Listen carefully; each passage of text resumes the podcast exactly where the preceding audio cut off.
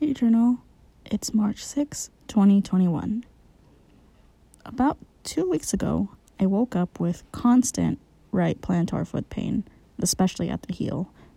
Google said it was plantar fasciitis, and I felt so old. The site said it would take rest and some particular stretches to get better. Too bad all those vaccine clinics happened right after, so I was on my feet all day.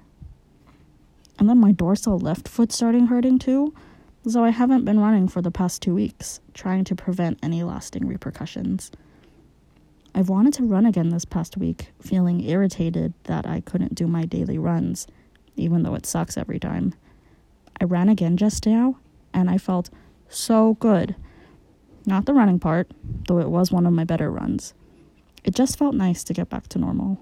Hopefully, no more foot pain though. Talk to you tomorrow.